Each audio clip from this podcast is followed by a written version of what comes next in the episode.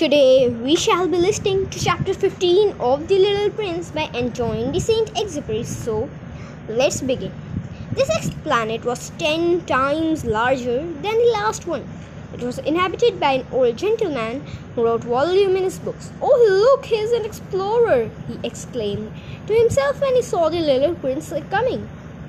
The little prince sat down on the table and panted a little.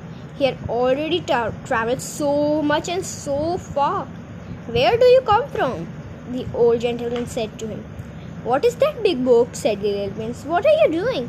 "I am a geographer," said the old gentleman. "What's a geographer?" "A geographer is a scholar who knows the location of all seas, rivers, towns, mountains and deserts." That's very interesting," said the little prince. "Here at last is a man who has a real profession." And he cast a look around at the planet of the geographer. It was the most magnificent and stately planet he had ever seen. "Your planet is very beautiful," he said. "Has it any oceans?" "I couldn't tell you," said the geographer. "Ah," the prince was disappointed. "Has it any mountains?" "I couldn't tell you," said the geographer. "And towns and rivers and deserts?" "I couldn't tell you that either." "But you are a geographer." "Exactly," the geographer said. "But I am not an explorer. I haven't a single explorer on my planet. It is not a geographer who goes out to count the towns, the rivers, the mountains, the seas, the oceans, and the deserts. The geographer is too much important to be loafing around. He does not leave his desk, but he receives the explorers in his study. He asks them questions and notes down what they recall of their travels, and if the recollections of any one among them seem interesting to him, the geographer orders an inquiry into that explorer's moral character. Why is that?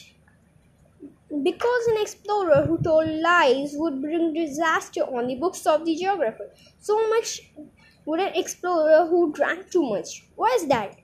Because intoxicated man sees double. And then the geographer would note down 2 mountains in a place where there was only one. "I know someone who would make a bad explorer," said the little prince. "That is possible. Then, when the moral character of the explorer is shown to be good, an inquiry is ordered on to his discovery. No one goes to see it. No, that would be too complicated. But one requires the explorer to furnish proofs. For example, if the discovery in question is that of a large mountain, one requires that large stones be brought back from it." The geographer was suddenly stirred with excitement. "But you have come from far away. You are an explorer. You shall describe your planet to me." And having opened his big register, the geographer sharpened his pencil. The reticles of explorers are first put down in pencil. One waits until the explorer has furnished proof before putting them down in ink. "Well," said the geographer expectantly. "Oh, where I live. It is not very interesting. It is also small. I have 3 volcanoes. 2 are active and the other is extinct. But one never knows."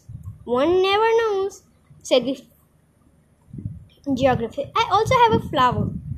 "We do not record flowers," said the geographer. "Why is that?" "The flower is the most beautiful thing on my planet." "We do not record them," said the geographer, "because they are ephemeral." "What does it mean?" "Ephemeral geographies," said the geographer, "are the books which, of all books, are more concerned with matters of consequence. They never become old-fashioned. It is very rarely that a mountain changes its position. It is very rarely that an ocean empties itself of its water without of eternal things. But extinct volcanoes may come to life again." The little prince interrupted. "What does that mean, ephemeral?